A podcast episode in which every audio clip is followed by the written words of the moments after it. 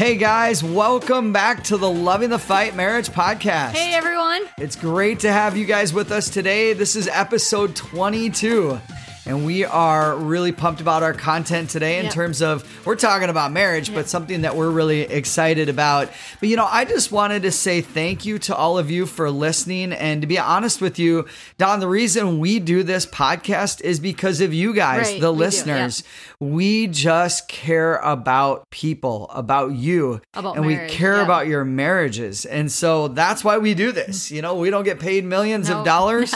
We do it because we love you guys. And we have a blast. About you and we enjoy it. Thoroughly, it's a lot of fun, and we're grateful that you listen. So as you share it with those that you know and you care about their marriages, man, we just so appreciate it. Mm-hmm. Well, hey Don, let's catch everybody up on our week. We had a good week, didn't we? Very good week. It was excellent. Yeah. A lot of fun. We just got a chance to spend the last day, basically, our whole day off with our friends. Yes. And so that was a lot of fun. We were outside. I love it. They live 6 hours away, and we decided to both drive 3, and we met halfway, and we got to spend our whole day off with them. And we went on lots of walks. In fact, we walked 10 miles in one day, which is really, really cool. We drank lots of coffee. We laughed a ton. Man, we had a chance, too, to even dig down in conversation and to talk about our spiritual life. Do a spiritual check-in, which is great. It was so good. Yeah. And then the day before that, part of what made this a great week, Don, is, of course, I officiated a funeral. Yeah. And I'm just always really honored and grateful to have the opportunity to help people walk through the grief of losing someone that they love so much. Well, today is a special day. Actually, today, Don, for you and I, is not just a special day, it's an amazing day for us because it's our wedding anniversary. It is. We are recording this on our anniversary, and it's crazy to think back to this very important day, our wedding day. So happy anniversary, Don. Yes, happy anniversary to you as well, Travis. While looking back, I was only 19 years old, and you were 21. I had long, poofy, curly hair. And you had a full head of wavy hair. Yeah. I wish I had that back now. Yeah. I looked back at our wedding pictures, and we still even had kind of baby faces, baby fat, on our faces. We really did. We were looked so young. I think that weddings were a little bit more formal, actually, when we got married than they are now. They're a lot more casual. I had this elaborate sequined puffy sleeve wedding dress with a huge bow on the butt. It was beautiful to me on that day, on our wedding day. I loved my dress. You looked gorgeous. But now I see pictures and I wonder, why did I have such a big bow on my butt? Like, what was it? What were you thinking? But again, at the time, it was beautiful. Yeah. My bridesmaids, they all wore these green dresses with, of course, really puffy sleeves, and they were T-length. And they had these matching dyed green shoes that you had to special order. And I know for their gift, we bought each of the bridesmaids a matching pearl necklace and pearl earrings. Our wedding colors, do you remember what our wedding colors were? Yeah, green and peach. Yeah, emerald green and peach. Okay, that's close, right? It looked good together at the time, but I don't know if I'd put that together now. I think it clashes. Yeah. It does not go together. Yeah, and just thinking back, Donna, I remember I wore an all-white tuxedo, which is crazy. I don't know if a lot of grooms do that, but I wore an all-white tuxedo, matching shoes. But my whole outfit matched the little guy, my nephew. Yeah. He had an all-white tuxedo. Same exact. It was like a mini-me, right? It was crazy. And then all my groomsmen, they wore full black tuxedos. Of course, including a vest and a bow tie and matching, black shiny shoes. Which they said were very uncomfortable. Oh, super uncomfortable. But even with all of that old school clothing, the day was gorgeous. It was 70 degrees out. I'll never forget that. It was a perfect day. The ceremony started about 3 p.m. in the afternoon, and that's when they lit the candles. The brass candelabra. Right. Well, that was the name of it. Yeah. But anyway, I was waiting for you at the altar, and I'll never forget the day when they opened the doors and your dad walked you in, and I was like, oh my gosh, she is gorgeous. This is the woman I'm going to spend the rest of my life with. And I was I was blown away. Like, seriously, I was stunned and my eyes just welled up with tears. They started streaming down my face. My grandfather, who fought in World War II, one of the hardest men I've ever met, a good man, but hard. He started crying like crazy and I was a wreck, but I was super excited to see you on our wedding day. And I remember, Travis, as the doors opened and I saw you waiting for me at the altar, tears just began to stream down my cheeks uncontrollably. I couldn't believe that you chose me to spend the rest of your life with. And I was so honored. I was so excited to live happily ever after with you and begin this journey. We vowed our love and commitment for each other at the altar, and you planted this massive kiss on me that lasted for quite a while. We after the ceremony, we jumped into our stretched limo, again, very formal wedding, into our stretched limo, and we were off to the beautifully decorated reception hall. And I think that limo could have fit like 20 people, but it was just the two of us. Exactly. Yeah. Anyways, we headed to the beautifully decorated reception hall where we ate an incredible meal. It was so good. We kissed a lot because they kept clinging the glasses over and over again. On them, We laughed. We got to hug family and friends, and we danced the night away. And back in my mind, at that day, it was completely perfect. Nothing could have gone better. And I think one of my favorite pieces, just the dancing. We partied it up, not getting drunk or anything like that, but just partied it up, like just celebrated. Yeah, we did. Had fun. It was so good. And looking back, I enjoy just thinking about it, talking about our wedding, anniversary, but talking about our wedding day and how beautiful a day that was. And I'm glad that we have kept those memories alive, Dawn, that we have them in our hearts and our minds. Yeah, me too. By the way that our day went, the way that we described it, but of course the way that we experienced it, our marriage, you would think it was a perfect wedding day. Yeah. So you'd think our marriage would have been perfect. Right. Happily ever after. Exactly. But you and I both know that's not exactly the way it has gone. No. The wedding day, I mean, it's just one day, but the marriage is the rest of your life. I mean, it's crazy to think that so many people spend so much time, energy, and money, Dawn, on planning one day, but they spend so little time preparing for marriage and the rest of their lives. Now, you and I, we've learned a lot about marriage over the many years that we have been married, but it's not because we're like, the world's greatest marriage experts, or we've got all the wisdom in the world on marriage. It's really because we made a lot of mistakes along the way. And also we're thankful for these lifelong lessons that have allowed us to strengthen and deepen our relationship. Right. So really what we want to do today, we just want to take a few moments to share with you guys a few things that we've learned from our own marriage. Things that we didn't know these on our wedding day, but we have had many years to learn these valuable lessons. Again, we were 19 and you were 21. We definitely have learned a lot. We're just so different. Young. We're different people. I know, Travis, probably the biggest thing that we have learned is that we cannot do this thing called marriage alone, right? We don't have what it takes on our own. We need Jesus to help us. We are dependent upon him. The Bible says in Matthew 6:33, it says, "Seek the kingdom of God above all else and live righteously, and he will give you everything you need." And he does. I love that verse, because when we put God first, when we seek him first, he gives us everything that we need. And that includes everything that we need for marriage: wisdom, patience, love, everything.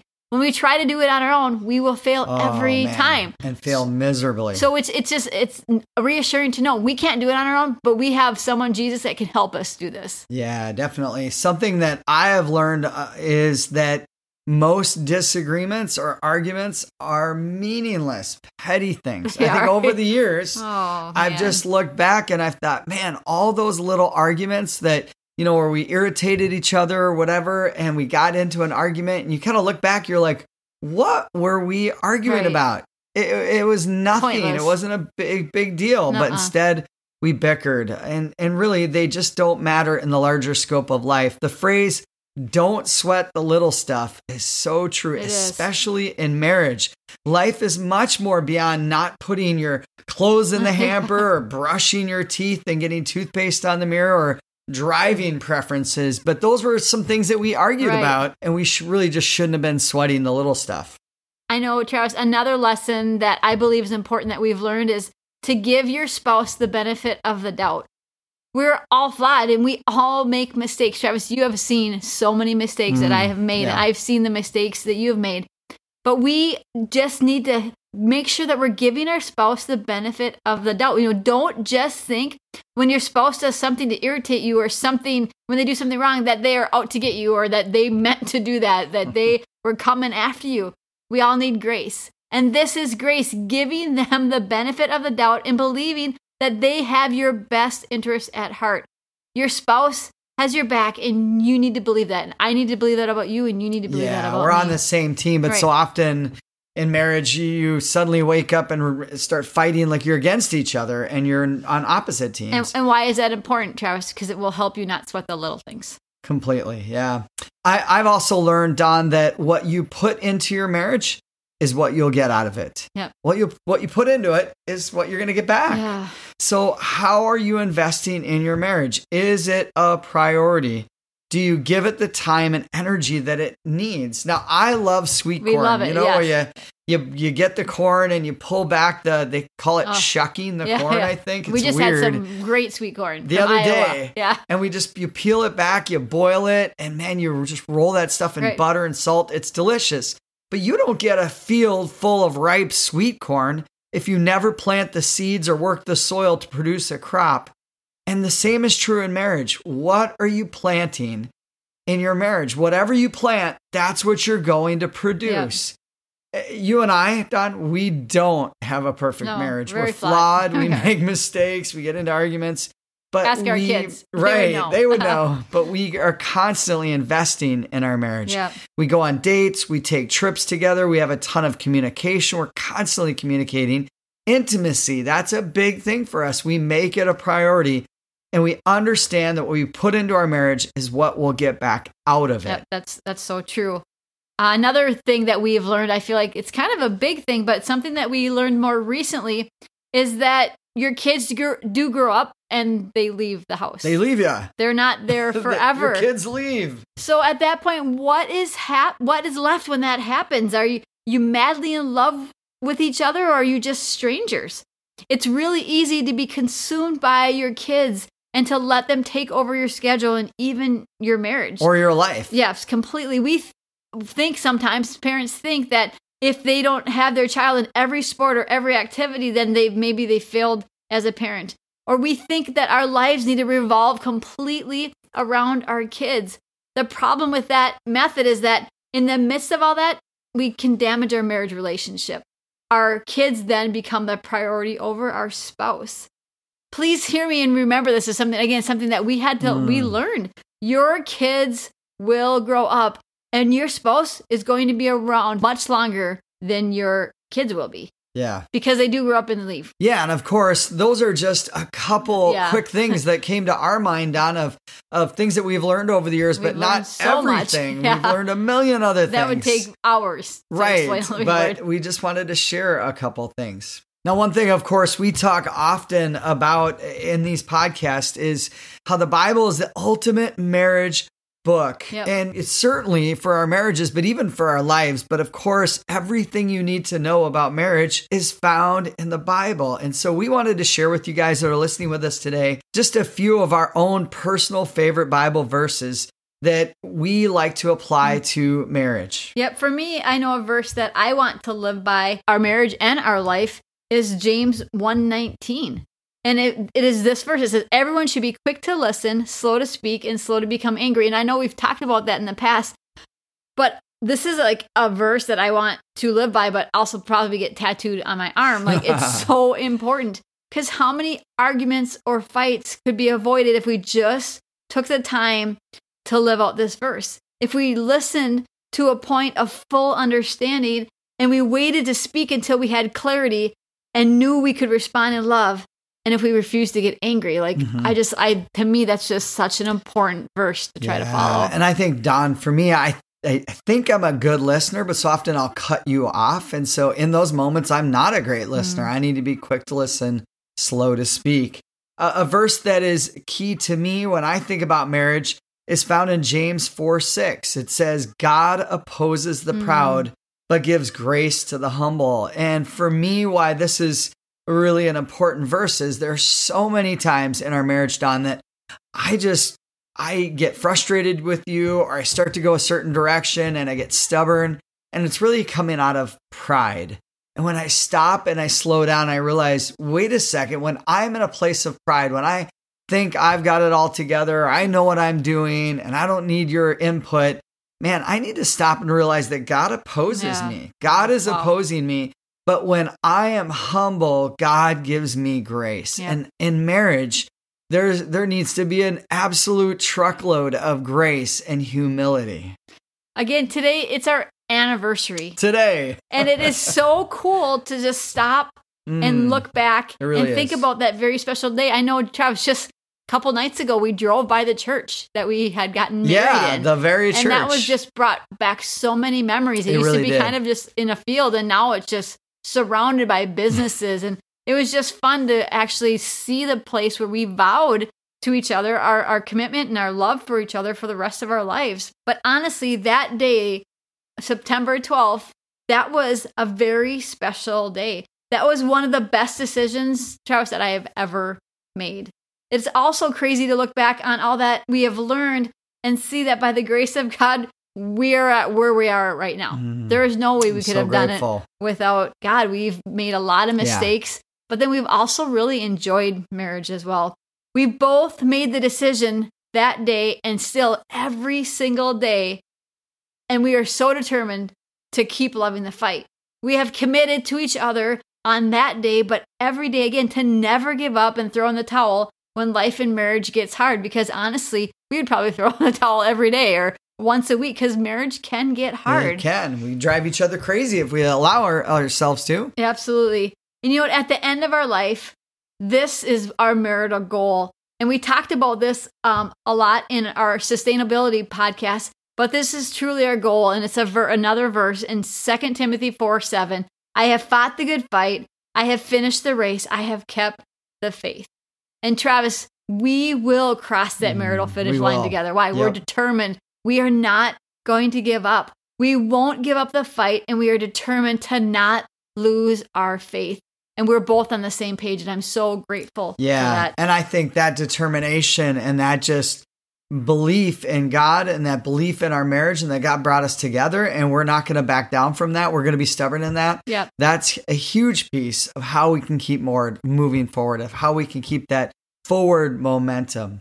And I think that's why it's so important today. It's our anniversary, and we're going to celebrate it. We're going to celebrate every year. Why? Because it's a milestone. We have done it, and we need to congratulate each other and celebrate that we haven't given up. Yeah. You guys, if on your anniversaries, make sure that you're celebrating them with your spouse. And I think part of it is when we say not giving up, it's not like, you know, we've not walked away. Yep. We haven't given up having fun. Right. We haven't given up living life and experiencing new things and enjoying one another and getting to know each other better. Right. That's the not giving up. It's when people just sit there every day and they don't fight for that relationship. It's crazy to think, though, if we would have given up, Travis, the person that you were at 21, I wouldn't know the person you are right now. You wouldn't. Like, you're a completely different person. Yeah. And I love being able to watch God just create you into this amazing man.